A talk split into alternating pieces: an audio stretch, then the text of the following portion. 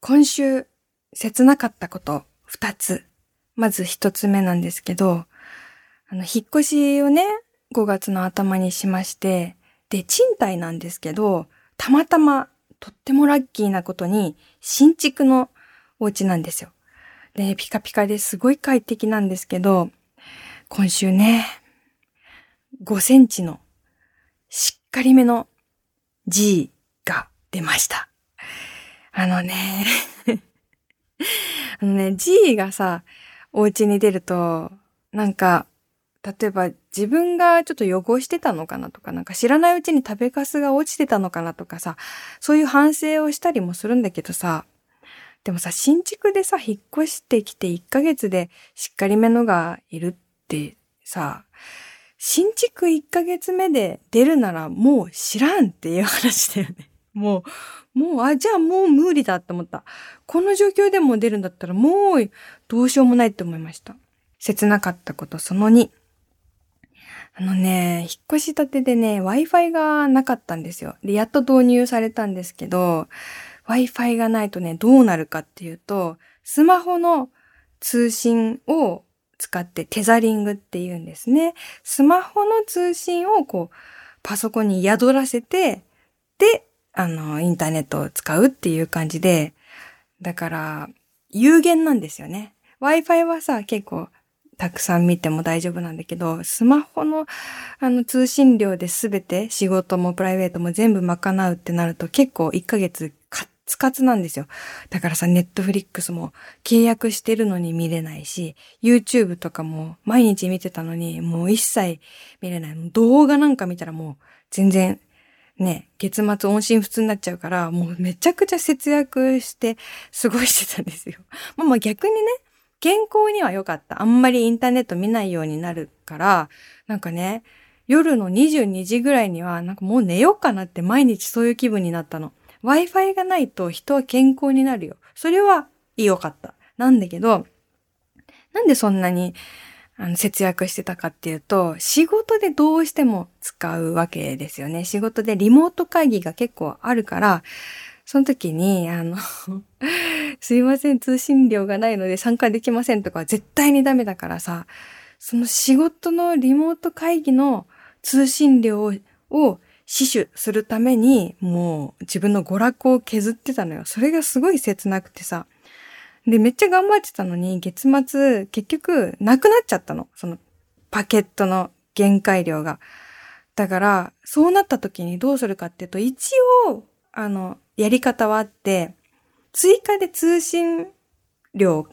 変えるパケット。で、コンビニで、なんか、チャージカードみたいなのが売ってて、コンビニで、じゃあ、2ギガ追加とか、1ギガ追加みたいなカードを買ってきて、で、少し通信のデータ量を増やせるっていうのがあるんですけど、それをね、やりたくなかったんだけど、月末最後の最後にがっつりしたリモート会議入ってたから、そのためにね、コンビニに買いに行ってさ、高いよ。割高になるんだよね、追加だから。2ギガで3000円したんですよ。もうね、格安 SIM 使ってる意味がもうなくなる。しかもさ、それがさ、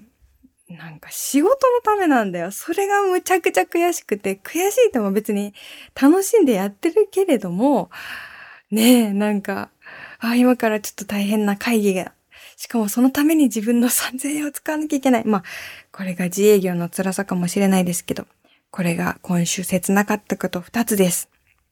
藤岡みなみのおささらないと皆さん、やっほー藤岡みなみです。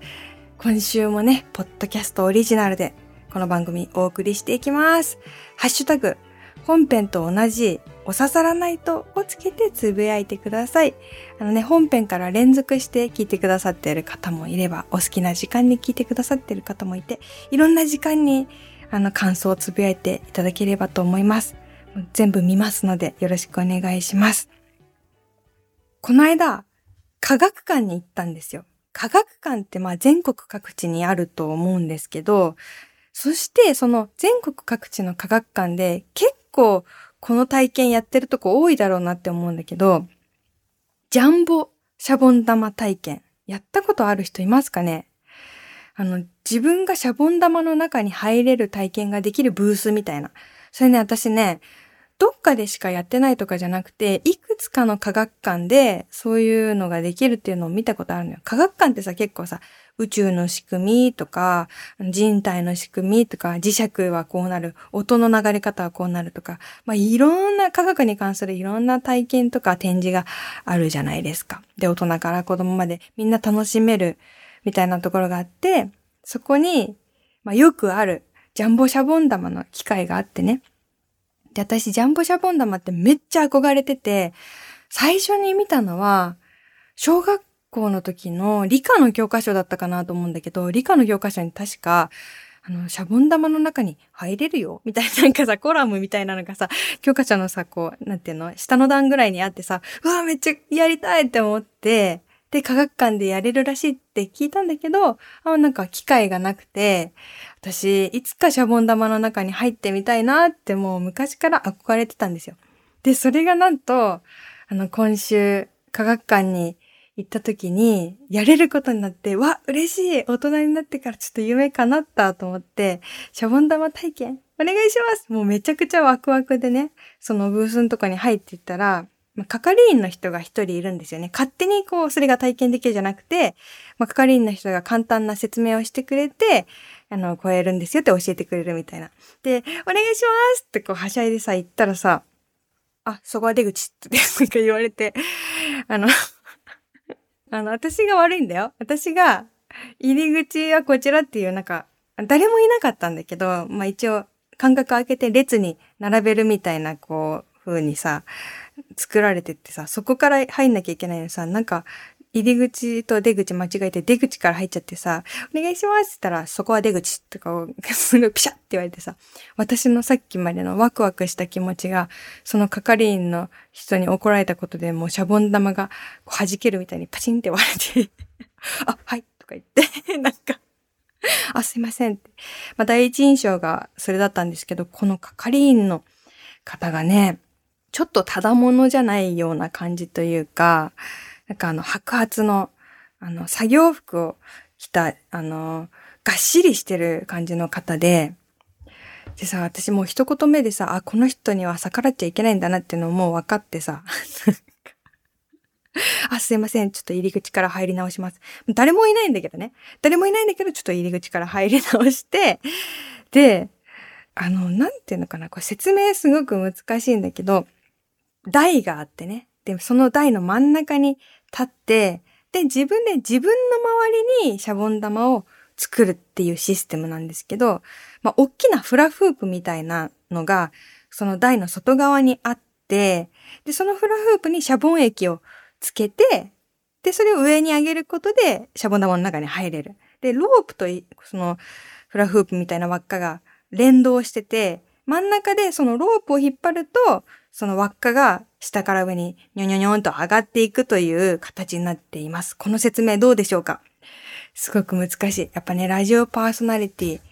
8年目ですけど、やっぱり、あの、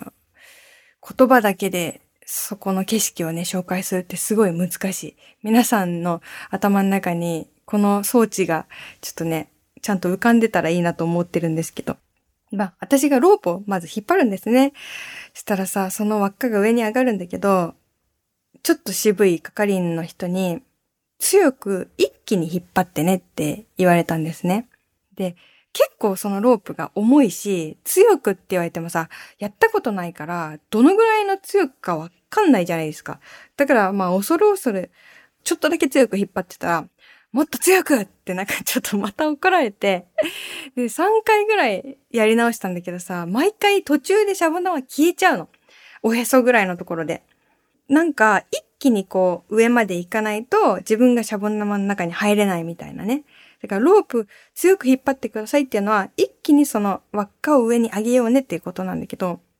何回やってもさ、途中で割れちゃってさ、その度にさ、もう一回だもっと強く違うもっと一気にそうじゃないみたいな。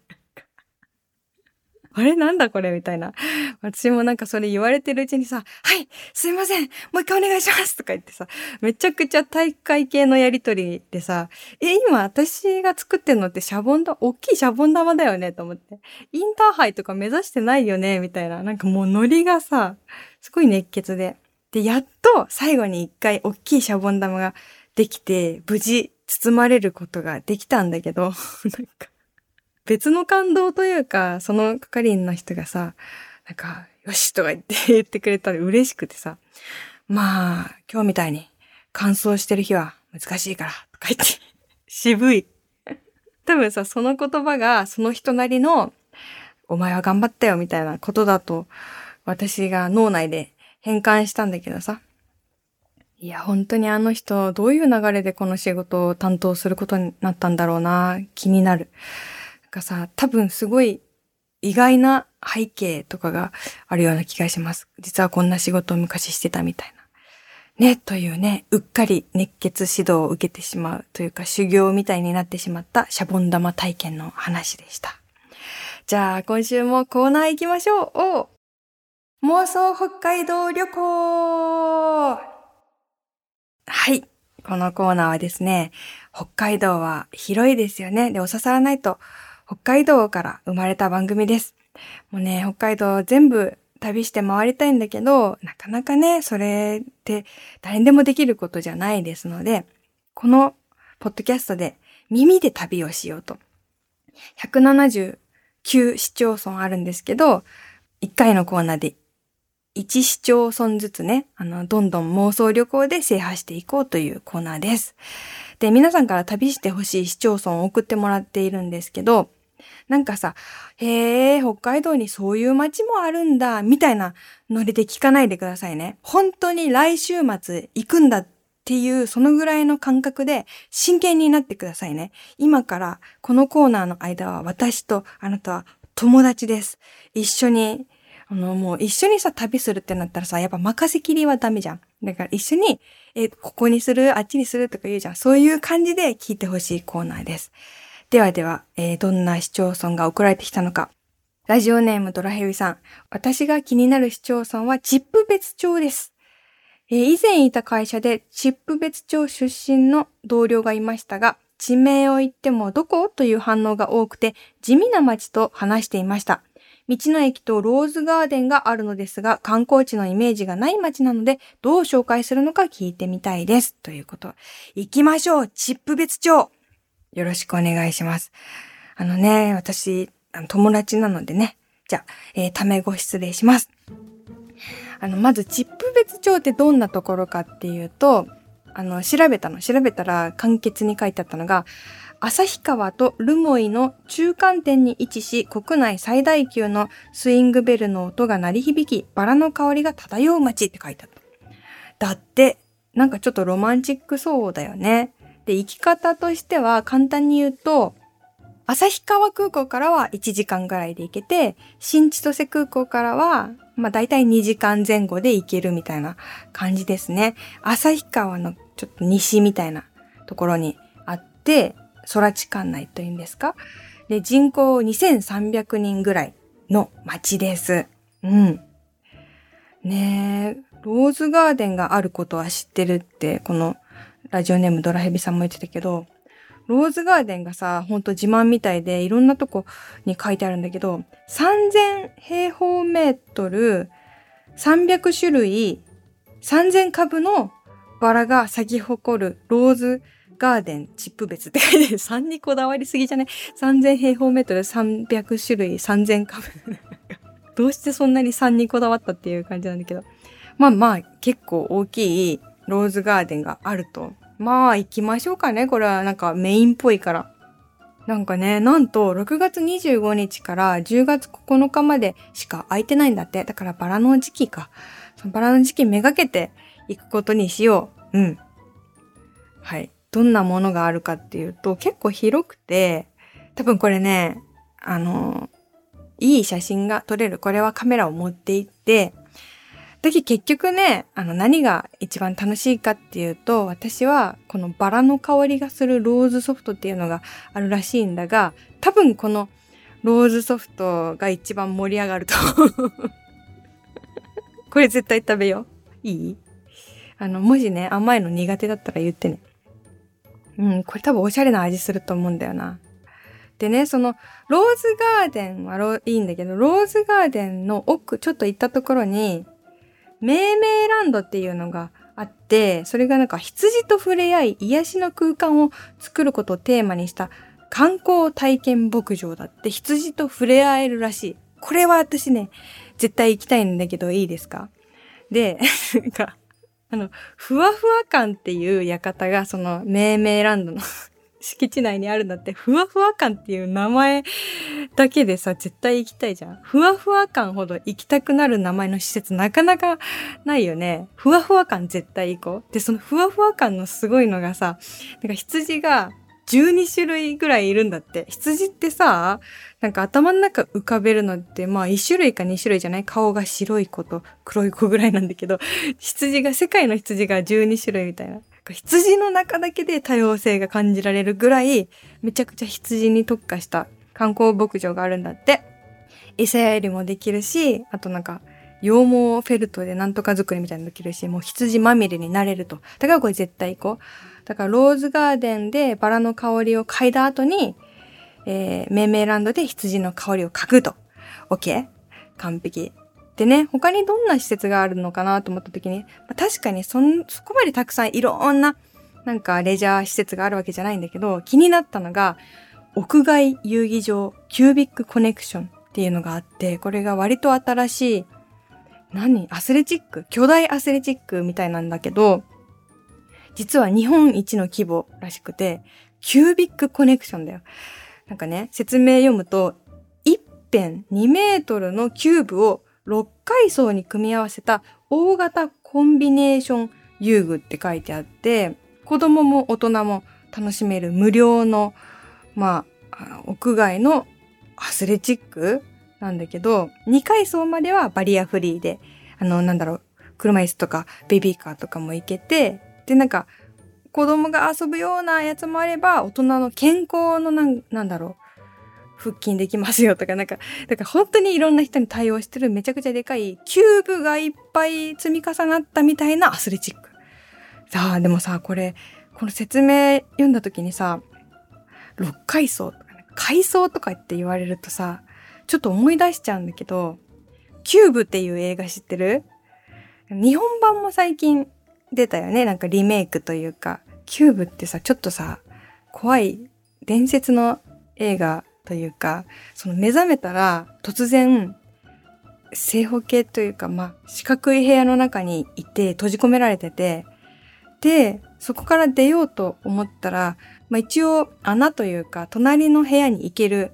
ところは、通路はあるんだけど、そっからその隣の部屋に行ってみたら、その隣の部屋も、もう同じ四角形の立方体の部屋で、それがもう無限に続いてるっていう、何これみたいな、めちゃくちゃ気味の悪い設定で、で、どうやって脱出するのかとか、どうしてここに閉じ込められたのかとか推理しながら、その映画が進んでいくんだけど、こう罠が結構危なくて、一歩でも間違えたら全身切り刻まれてゲームオーバーになっちゃったりとか、もう超スリルある映画でね、なんか見たことある気してきた？そうそうそう。だからさ、それを思い出しちゃってさ、怖いよ。チップ別にさ、キューブあるよ。だから、じゃあさ、新千歳空港からチップ別町までちょうど2時間ぐらいかかるから、このキューブっていう映画を見ながら行こうか。で、キューブ見ながら行って、で、この屋外遊戯場キュービックコネクションにチャレンジするっていうのはどうかな？たらね、多分全然違うものに見えると思いますよ。周りの人はさ、なんか、すごい愉快な、なんか、ピースフルな遊び場に見えてるかもしれないけど、キューブ見てからそのキュービックコネクションに挑もうと思ったら、ちょっと違うスリルが味わえる気がする。はい。でね、なんか口コミを見たんだけど、高所恐怖症の人も無理して上に行かない方が絶対に良いでしょうとかって書いてあってね。うん。ちょっと本当に大人でもドキッとするような本格的なものみたいですよ。だからまあまあ安全には気をつけていこう。うん。で、そういうことをしてるとね、多分お腹が空くんだよね。で、何をチップ別帳で食べたいかなって思った時にたどり着いたよ。ご当地グルメがあるんですけど、それが緑のナポリタン。やばそうでしょ。これ意外とやばくなくて、うん。これね、ブロッコリーが名産なんだけど、ブロッコリーが麺に練り込まれてるパスタね。だから普通におしゃれなんですね。名前がさ、ちょっとドキッとするよね。緑のナポリタンって言うとね。だからね、これ食べよううん。見た目はほんと緑のスパゲッティなんだけど、まあトマトジュースもこれ特産品なのかな。で、トマトっぽいこう味付けもされててすごい美味しそうだから、これ食べるのと、で、道の駅、道の駅にブロッコリーソフトがあるらしい。いける？ローズソフト食べてブロッコリーソフトもどっちもいける？いけるよねなんか旅のテンションでさ、ソフトクリーム1日2個とか言ってもいいよね。うん、行こう。1日に赤と緑のソフトクリームを食べる。で、緑のナポリタンを食べれる店をいろいろ探してたら、なんかそれ街のさ、なんていうの？キャンペーンというか、街全体でやってる取り組みだから、食べられるレストランが3軒ぐらいあるらしいんだけど、その中にね、これは絶対行かなきゃって見つけた店があって、レストランっていうか居酒屋さんなのかな？ブロッコリーっていう名前の店があったんですよ。なんか。その名も、ブロッコリーっていう、まあ、食堂があって、で、そこで、もちろんさっき言ってた緑のナポリタン、ブロッコリーパスタも食べられるんだけど、すごい写真があった。緑の天丼っていうのがあった。本当に緑の天丼としか言いようがない。あの、ブロッコリーの天ぷらもその天丼の上に乗ってるんだけど、他の野菜とかエビとかも全部緑なの。ね、ブロッコリーのね、粉末を天ぷら粉の中に入れちゃったみたいなんだよね。入れちゃったっていうの悪さみたいに言っちゃったけど。本当に、緑の天丼、その名も緑の天丼としか言いようがない緑の天丼と、ブロッコリーパスタとブロッコリーラーメンもあるやばい店があるから、そこ絶対行こう。絶対思い出になるじゃん。うん。なんかもう、チップ別のイメージ、ブロッコリーになっちゃうと思うんだけど。オッケー。まあ、ブロッコリーってね、筋トレしてる人とかもさ、進んで食べたりする体にいい食べ物じゃないですか。だからあのキューブでめちゃくちゃ体使って、そしてブロッコリーを食べまくる。オッケーはい。チップ別町って鐘の鳴る町っていう風にね、知られているみたいなんですけど、その100年記念塔にすごい、これも日本最大級の大きいベルがあるらしいんだけど、ねえ、果たしてチップ別のどんな魅力が私たちの心の鐘を鳴らすのか、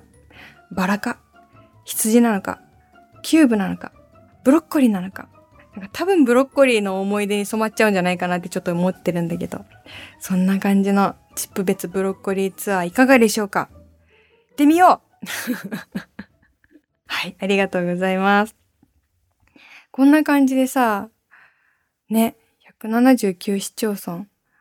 今さ、何市町村目 ?3?3 つ目ぐらいか？なんかね、どんどん行けたらいいよね。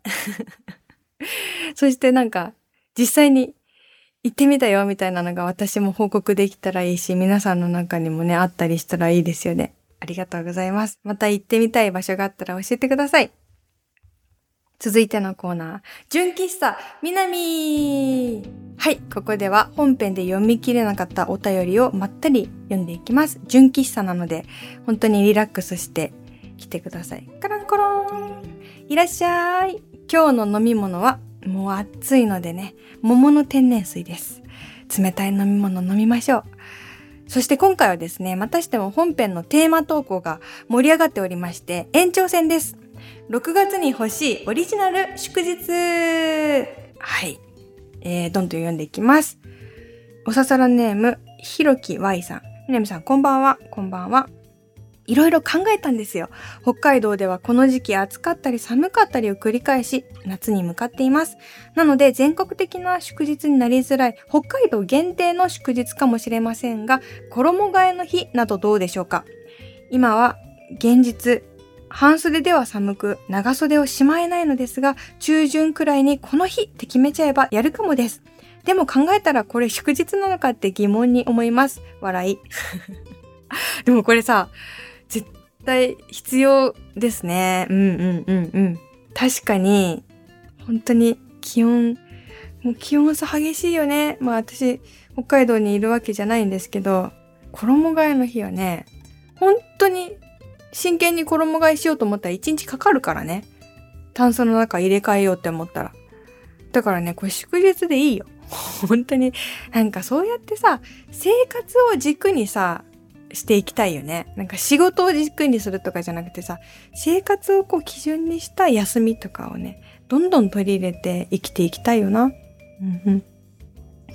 まあでもそうだな。でもこの日って決めて長袖しまっちゃうと寒い日が出てくるから、ね。だってさ、真夏でもさ、夜ちょっと長袖着たいとかさ、あるからさ。まあでもまあまあいい、いいかなと思いました。皆さんちょっと本当にね、温度調節気をつけてくださいね。続いて、ラジオネーム、カンデイさん。みなみさん、おささらの皆さん、こんばんは、こんばんは。自分は水の日という休日が欲しいです。6月は梅雨のシーズンでもありますし、水月という別名もありますよね。緑の日とか海の日、山の日があるならば、水に恵まれた自然に感謝する休日があってもいいはず。雨が降れば恵みの雨に感謝しつつ、晴れたら暑い日になるので、打ち水をして涼む休日にしたいです。水の日いいね。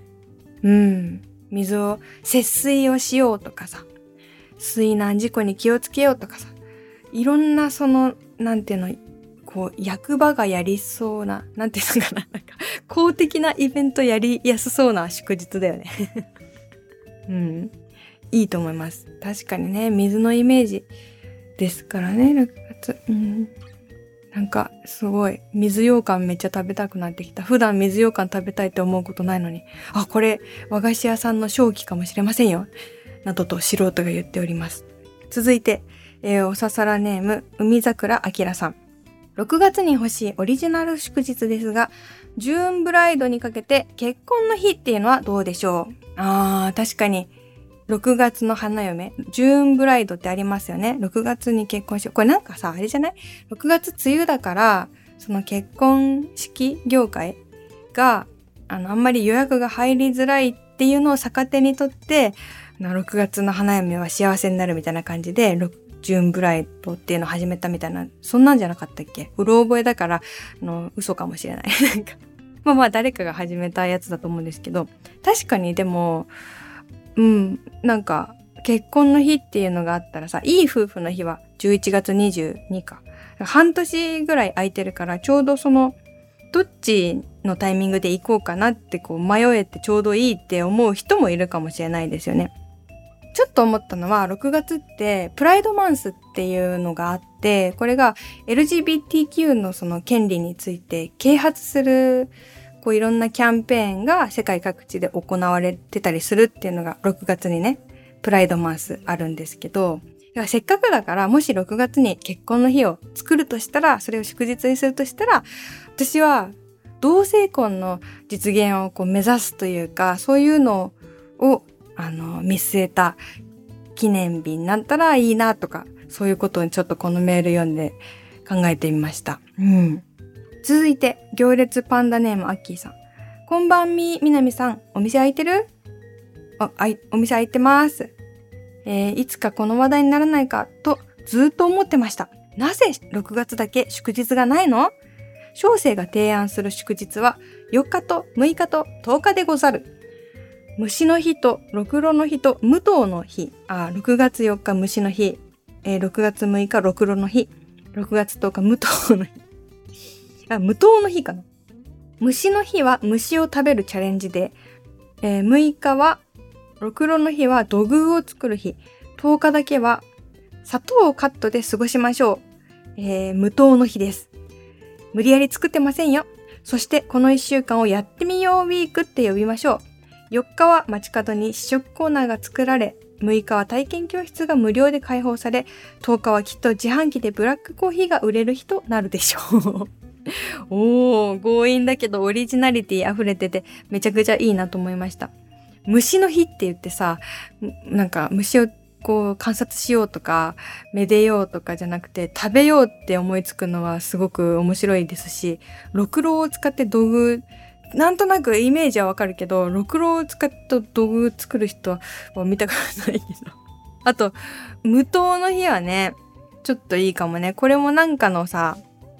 ヘルシー志向のなんかのキャンペーンってありそうっちゃありそう。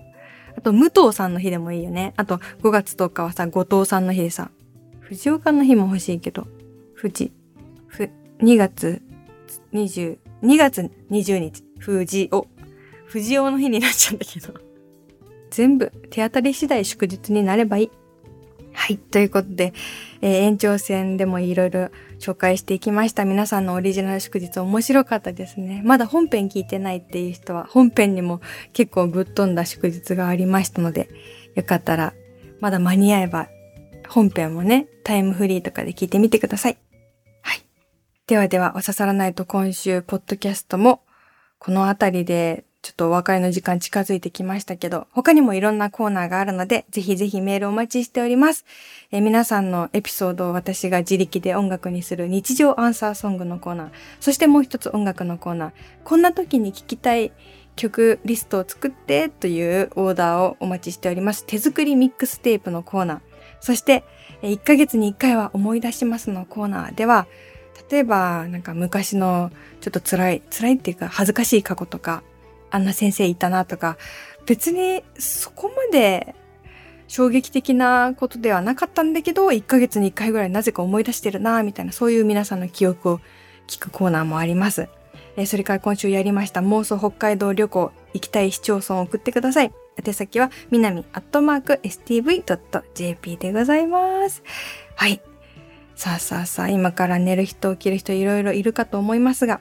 ぜひまたここで会いましょう。来週もちょっとだけ楽しいことが見つかりますように。またねー